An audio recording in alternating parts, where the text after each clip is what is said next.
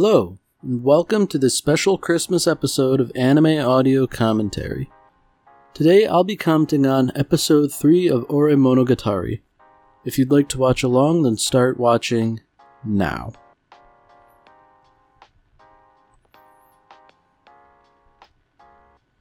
Alright, so it seems as though we're not going to recap the previous episode.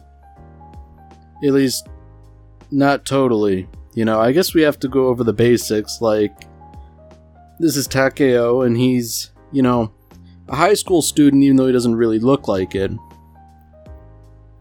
Now, I think the really important thing to remember from the previous episode was that Yamato wants to meet up with him just the two of them, you know, not with his friend. And that's sort of the root of this big misunderstanding. Takeo, I guess, kind of reasonably thinks that his friend has a thing for Yamato, and, you know, all girls have liked him before, so why would this be any different? But, you know, Yamato really just does want to spend time with Takeo, seemingly. So there's this sort of uh, dichotomy where Takeo's trying to help a couple that I don't necessarily want to say doesn't want to exist, but you know, he's trying to work at something that's not strictly true, and he's sort of neglecting his own feelings in the process. So, you know, something like this should be a pretty clear indication, you know. Yamato really only wants to spend time with him, but he's sort of misinterpreting this as she's ready to ask him for advice one on one.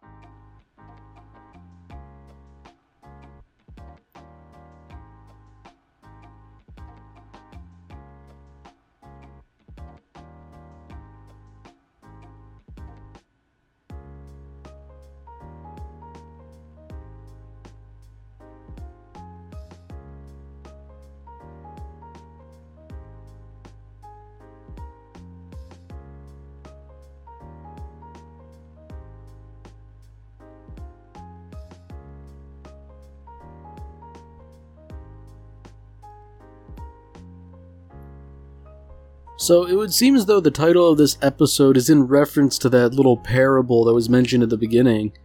And seeing as how it's referencing the blue ogre, I think uh, it's fairly reasonable to say Takeo is going to be focusing on helping his friend.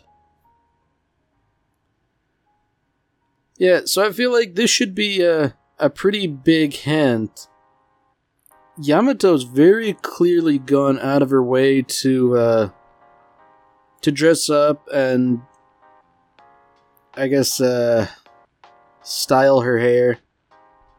I mean, Takeo noticed, you know, she's extra cute today, but you know, I don't think he gets what precisely the purpose of this whole thing was.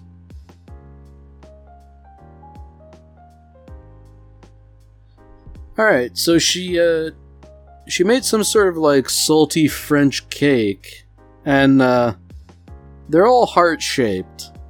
You know. There's a whole lot of hints here, and unfortunately Takeo's not really picking up any of them.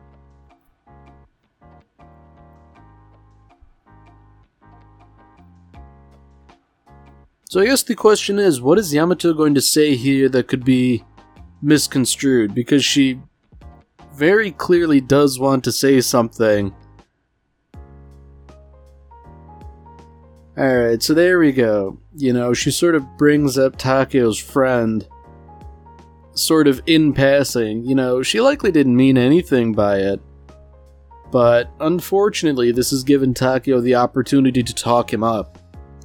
And it's not that he doesn't deserve something like that, but it's sort of, um.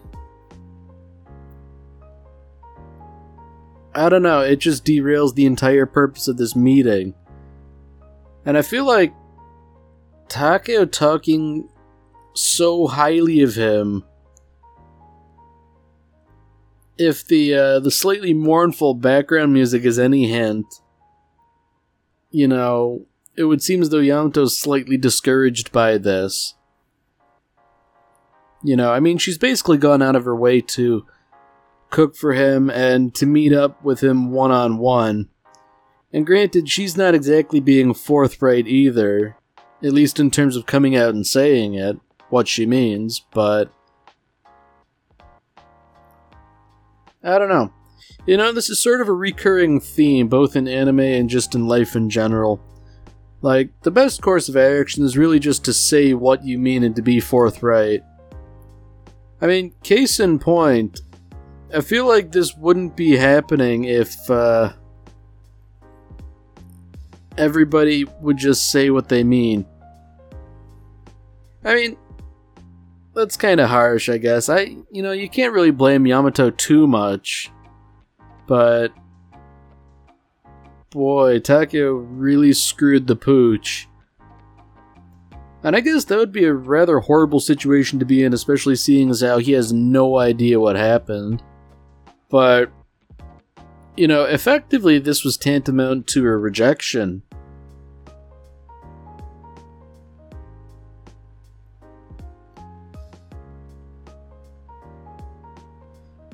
Alright, so I'm wondering if uh, Takeo's friend is gonna basically give him the rundown. Like, dude, you don't know what's going on. Like, this is what you're missing here.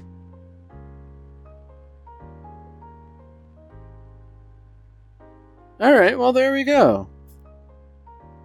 Good on him for just sort of dropping the hammer like that. You know, it makes sense Takeo wouldn't believe him. Especially considering what his entire life had been like up until this point, but uh yeah, you know, he is sort of ignoring all the signs that were there.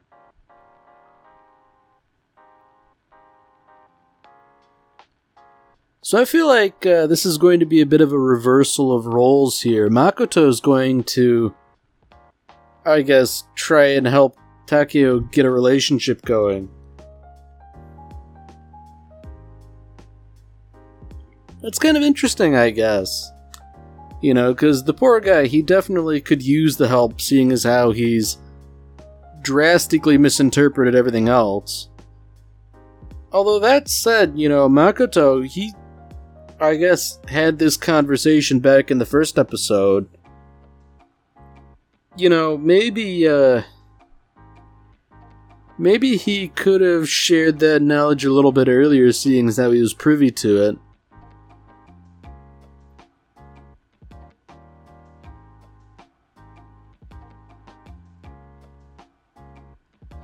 Yeah, you know what? There we go. Heroism does come with its perks.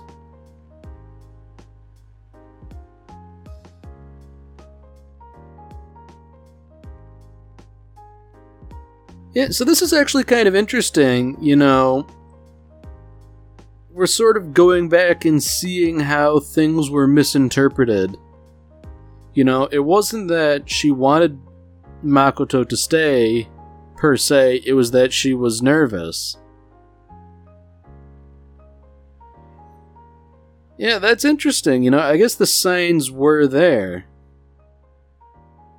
I guess the real question is whether this is going to sink in with Takeo or if he's sort of going to uh, maybe not remain oblivious, but sort of I guess, kind of deny reality. That would be an interesting angle.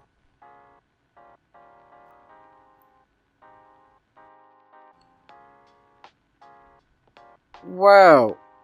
That's kind of a heavy revelation that uh, all of the girls Takeo has liked up until this point have talked poorly about him behind his back. That's that's highly unfortunate and rather scummy behavior.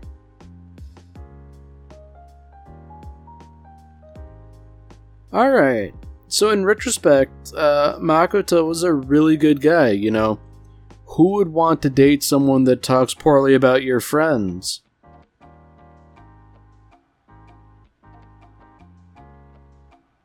Man, you know, I'm really digging this episode. I think this is some good stuff. You know, between this revelation to Takeo that Yamato likes him, that all those other girls had their faults and were rejected as a result. I mean, I think this is actually a, a pretty good example of some good writing here where past events are recontextualized based on new information, but it's not cheap, you know? Like, you could have plausibly figured out what was going on.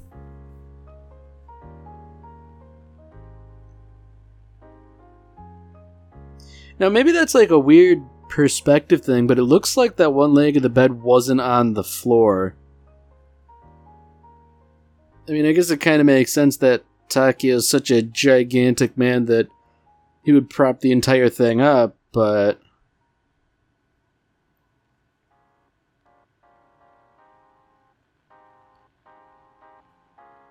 Alright, so this is, uh.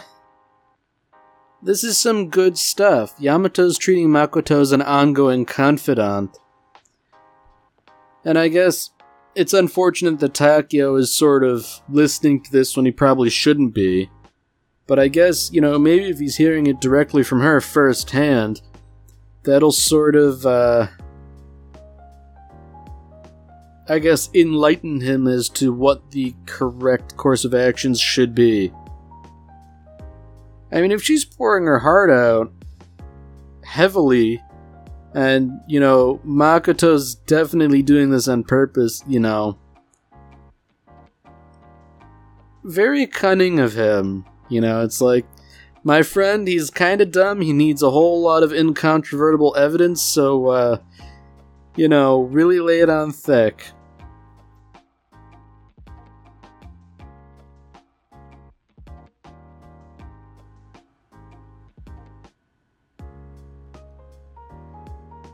Man, that's, uh.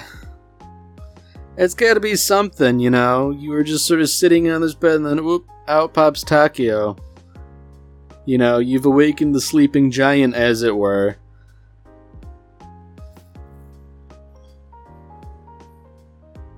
I guess, uh. You know, I kind of figured something like this would go on for a little while, but it was nice of Makoto to sort of, you know, basically like slap them both upside the head and say like, you know, hey, just be forthright, talk to each other, be honest. And it seems like it's uh, it's actually working. You know, there is mutual attraction here. They've both declared it. So, uh, you know, is that it? Is this the end, or uh, where do things go from here? Given that this is only episode three.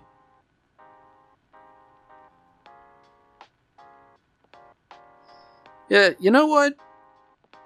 I I think uh, I think I mentioned before that I just sort of didn't get around to watching this, and in retrospect, I was a fool. Because it seems to me that they've gotten the confession over with, you know, now it's just the logistics of a relationship and stuff like that. And I think way too much stuff focuses on getting to the confession only for it to end there.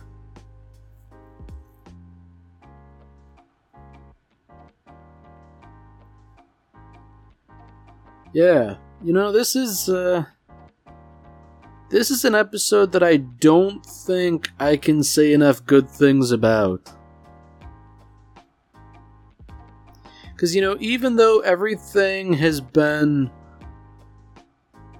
sort of resolved between Takeo and Yamato, Takeo's still intent on helping his friend.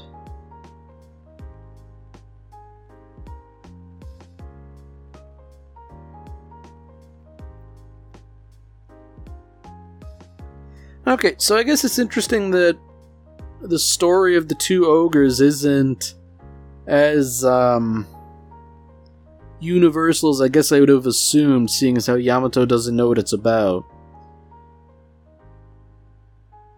I mean, it's uh, it's pretty straightforward. I would feel like you know, it's kind of like one of those universal stories, almost like Aesop's fables and things like that.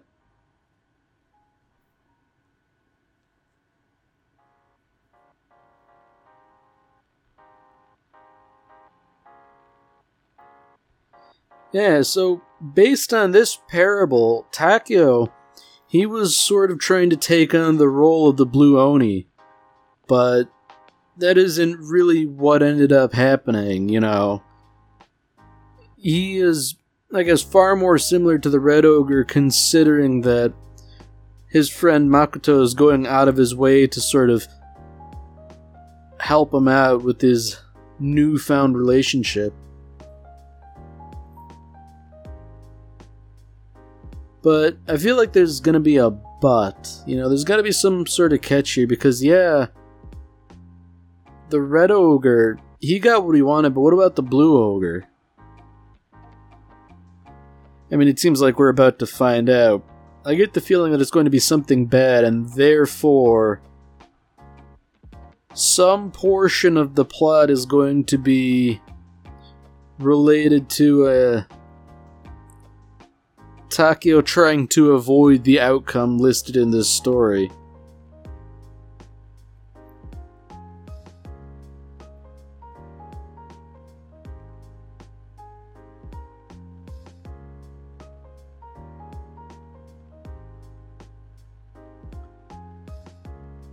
Alright, so here we go. You know, the ultimate outcome of the story is that by becoming friends with the humans, the Red Ogre lost his friend in the Blue Ogre.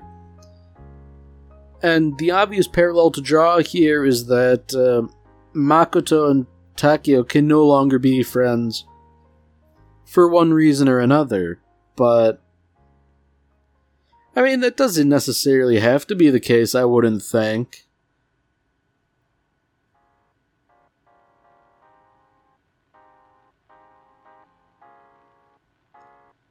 I mean, I guess on the one hand, you know, if you do get into a relationship and get married and all that, then, you know, friends take a back seat to a degree.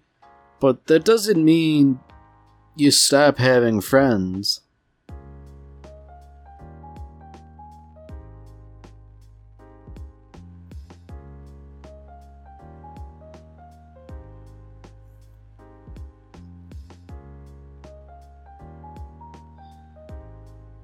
Man, Takeo's got a good friend, alright. I mean, I know this episode's sort of ending at a bit of a melancholy note, but. I don't know, man. This is some good stuff.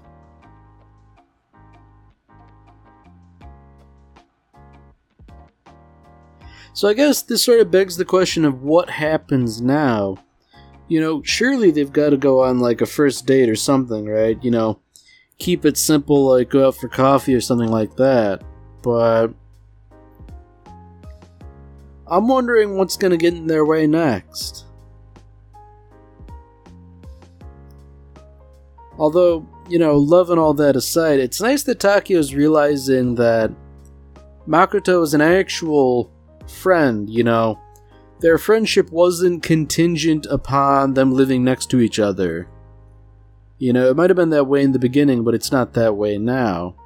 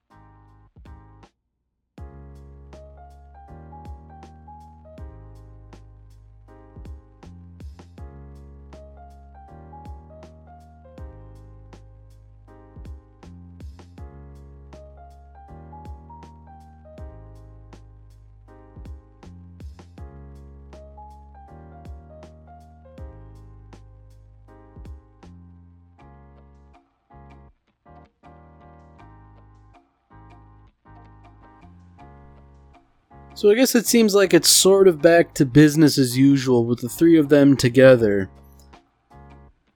That's nice in a way that, you know, the status quo is returned to normal. But, uh, that said, the dynamic has changed to a degree. Like, Makoto's now the third wheel, and while Takeo and Yamato are certainly happy, it's not that he's unhappy, but, you know, his sort of passivity is more pronounced now.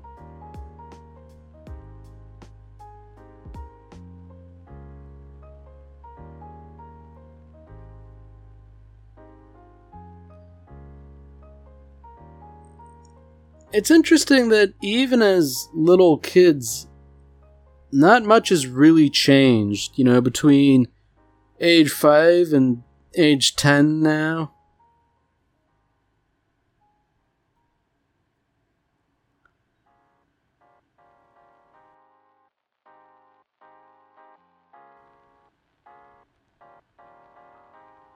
So I guess we're getting a little bit more information on Yamato.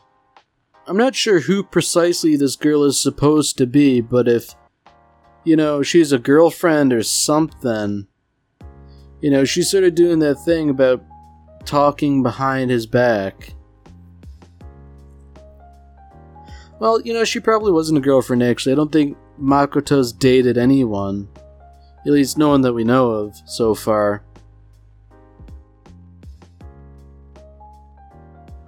So this is interesting, I guess. You know, this whole thing is sort of beyond Makoto. He doesn't really know what to do going forward. But, you know, if nothing else, some things never change. Takeo's still funny to him. Alright, well, that's it for this episode. If you've enjoyed it, then by all means, tune in for the next one. Merry Christmas, Space Cowboy.